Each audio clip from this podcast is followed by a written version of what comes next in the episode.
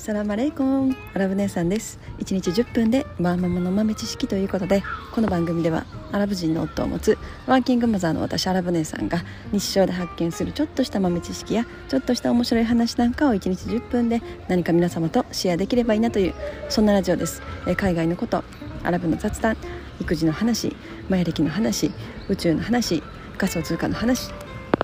えー、そんなことをメインに発信しておりますということでえーとだいぶ寒い寒くなりましてね。なんか暑くなったり寒くなったりしながらもう11月に入って、えー、もう来月は年末ということで早いですね。もうおせちどうしようかな。ちょっとまあ全部は作れないけどまあ6品7品ぐらいは作ろうかなとかねちょっと考えてますね。まあでも言っても結構あの鍋重ね鍋って言われるこう重ねて作るお鍋でもう一気に材料を入れて、まあ、5品か6品ぐらいは一気に作る形なんで、まあ、そこまで手間はかからないかなと思いつつ、はい。えー、またまた2日3日ぐらいちょっとラジオ空いちゃったんですけれどももうなんかいろんなこと本当始め始めてて結構バタバタしててまああの一応新しいなんかあの地元でちょっとしたコミュニティ。まああの前回ラジオでちょっと話したかな。なんかそういうのをちょっと作ろうと思ってて、まあ、その話もまた、えー、今度したいなと思います。で抹茶さんコメントありがとうございます。あの農薬ね怖いですよね。もう AI でそれなんとかならないのかっていう。確かに確かにと思いました。まあでもなんかそういう風ななんか出てきそうですね。こう AI の虫よけ虫取りみたいな。なんかまあロボットというかこう小型のなんかねものをこう利用して。なんかそういう風ななんか世の中に確かになってきそうな、まあ、そうなるとどんどんどんどん農薬も減ってきて、ね、もっともっとあの無農薬の、ね、食物も増えていってってなるのかなとかね。ちょっと想像しましたけれども、まあ、なんかそうそれはそれでいいですよね。まあでもやっぱりなんかいろいろ話を聞くと、まあ、ちょっと今 NFT のプロジェクトで、えー、農家さん、まあ、日本の農家さんですね、えー、といろいろ関わらせていただくことが多くってでいろんなお話を聞かせていただくんですけどまあやっぱりちょっとこうまあ問題は結構根深いなという感じがしますね。そのやっぱもちろんその農薬を使えばたくさん、ね、食物が取れるわけでで農家さんにしたらやっぱたくさん売ってあの生活もしていかないといけないわけで。でさらにたくさん作って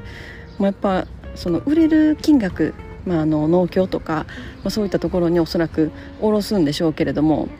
もうその金額もものすごく安いと。まあなんかそれでなかなかこう有機野菜とか、まあ、有機の植物食物を作る農家さんがやっぱ日本にはものすごく少ない、まあ、それにはそういったいろんな、まあ、こう金銭的な理由とか問題があるっていうことでまあ難しい問題だなと、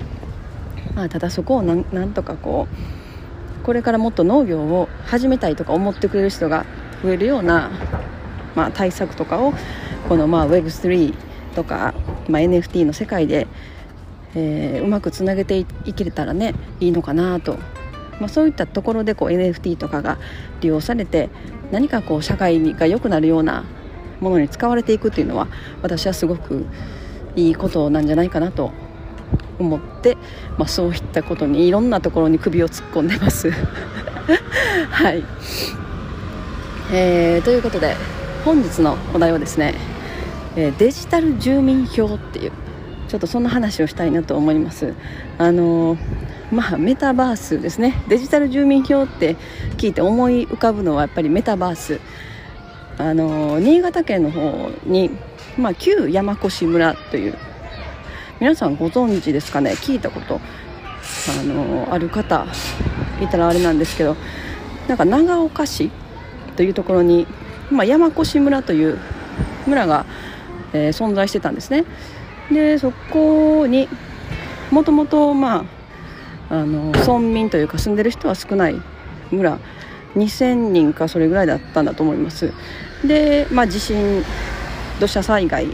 とかから、まあ、あとは高齢者もう65歳以上の人がほとんどっていうあの村みたいででどんどん人がまあいなくなっていきでそういう地震災害とかでも人がいなくなり最終的に、えー、実際にその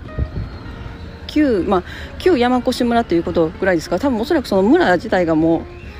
何て言うのかな？あれなんですよね。住んでる人はいるけれどもみたいな。でまあ今多分800人とかその実際事実上そこに住んでる人たちっていうのが800人とか700人とかそれぐらいみたいなんですね。でまあもう年いった人たちばかり。でそこでまあなんかもともとそこに住んでた人かどうかがわからないですけど、まあ、誰かが、あのー、その Web3 と NFT とかを絡めてその、まあ、地方創生というか、まあ、そういった形で、えー、山越村をこうデジタル空間に仮想山越村みたいなものを、えー、作ったわけですね。でそこでなんか住民票それ住民票が NFT になってるんだと思うんですけど NFT になってるその仮想空間の中の山越村の住民票を買うということで、えー、事実的に、まあ、事実上というのかな、えー、メタバース仮想山越村の住民になるというなんかねそういうちょっと面白いなんか取り組みが結構前から行われてるみたいででなんかいろいろ見てるともうそのデジタル住民山越村のデジタル民デジタル民というのかな。デジタル民になった人は今もう1000人を超えてきてるということでとなると実際事実実際そこにそこの村に住んでる人よりも人数が多くなってきてる。面白いなと思って。でまあデジタル民なんで自分の体本物の体って言ったらいいのかな。本物の体はどこにあってもいいわけですよね。もう私は神戸ですけど、神戸に行ってもその山越村の民になることができると。でそのデジタルの NFT を買って、えー、仮想空間の山越村の中の民になると。でなんかそのそう実際にそういうことをしている方が実際に足を運んでリアルの体で山越村に行った時に何かすごいこう親近感が湧く。でその山越村に行ってみたいっていう人もやっぱり増えてくるし自分はそのデジタル民なので 行きたくなるんでしょうね。で行ってそこでまあさらにじゃあリアルと現実と仮想空間の山越村をつないで村おこしじゃないですけれども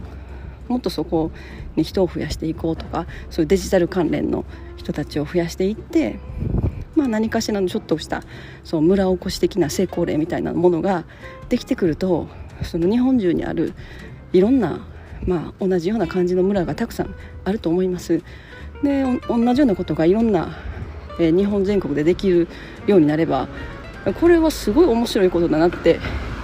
本当に思いましたね。でもうそれは日本だけじゃなくて、えー、仮想空間メタバースですからえー、海外にもつながっていく。そしたらなんかどんどんどんどんこう拡張性があるというかいろんな可能性を秘めてるなと。でそのまあメタバースまあなんかちょっとどんなものかどどのなんかおそらくどこかのプラットフォームを利用してメタバースのプラットフォームを利用して、えー、空間を作ってるんだと思うんですね。でそのメタバースの中で山越村の祭事とかなんかちょっとしたイベントみたいなものをまあ、皆さんアバターで行われてでメタバース空間上で、まあ、野菜とかそういったもの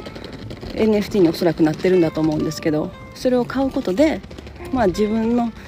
リアルの生身の生身の自分がいる現実世界のもとに、えー、実際の実物の野菜が送られてくると。なんかそういう試みもされてるみたいな感じですね。いや面白いなと思ってそれが増えてくればまあうんなんかちょっとこうちょっとした経済活性化というかそういったものも起きてくるだろうし、まあ、あとは政府がどんなふうに、えー、そこの何て言うのかなそこをどういうふうに取り扱っていくかっていうところが、まあ、今多分課題になってるんだと思うんですけどまあでも面白くないですかそれ私すごく気になったしなんかまあ同じようなこと他の地域でもできてきたらうんそれは面白い。そしたらこう世界で他の国に住んでる人もなんか直接こう日本にある山越村の民になれるみたいなデジタル住民票を買って自分もそこの民で何かしらそことこうつながりを持つっていうところに大きな意味があるのかなと。思います。はい。今日はそんなデジタル住民票の話でした。まあでもこれもっともっとまあ今はメタバースって言ってももうそんな大したもんじゃないというかもうなんかね別に見てもなんかその「へえへえ」ぐらいの 何ていうのかな。なんかその私が想像してるこう映画の空間のようなメタバースではないわけですよね。でもこれが5年後10年後分かりません。もう本当にその仮想空間まあ今はいろんな AR なんかあ VR ですね VR のゴーグルとかいろんなものがありますけれどもそれでこうメタバース空間に入っていくみたいな、まあ、そういったものがもっともっと進化していったらすごいですよね。まあまあそう想像したらなんかもう本当に人がいない村を全く同じ空間をメタバース上に再現してでそこで何かこうまあ歩いたり活動したりとかってできるような、まあ、メタバース空間がたくさん存在し始めるといやもうこれはすごい世界になってくるなというのもちょっと思いましたね。はい、えー、今日はこの辺にしたいと思います、えー、なんかちょっとちょっと風邪気味かな？なんか鼻水がちょっと止まらない。まあ寒いからかなって思いながら。はいでは今日はこの辺にしたいと思います。皆様もお体お気をつけてください。もう寒くなってきてますので。えー、本日も皆様のちょっとした豆知識増えておりますでしょうか？本日も最後までお聴きいただきありがとうございました。それでは皆様インシャアラ人生はなるようになるしなんとかなるということで今日も一日楽しくお過ごしください。それではマッサラーマー。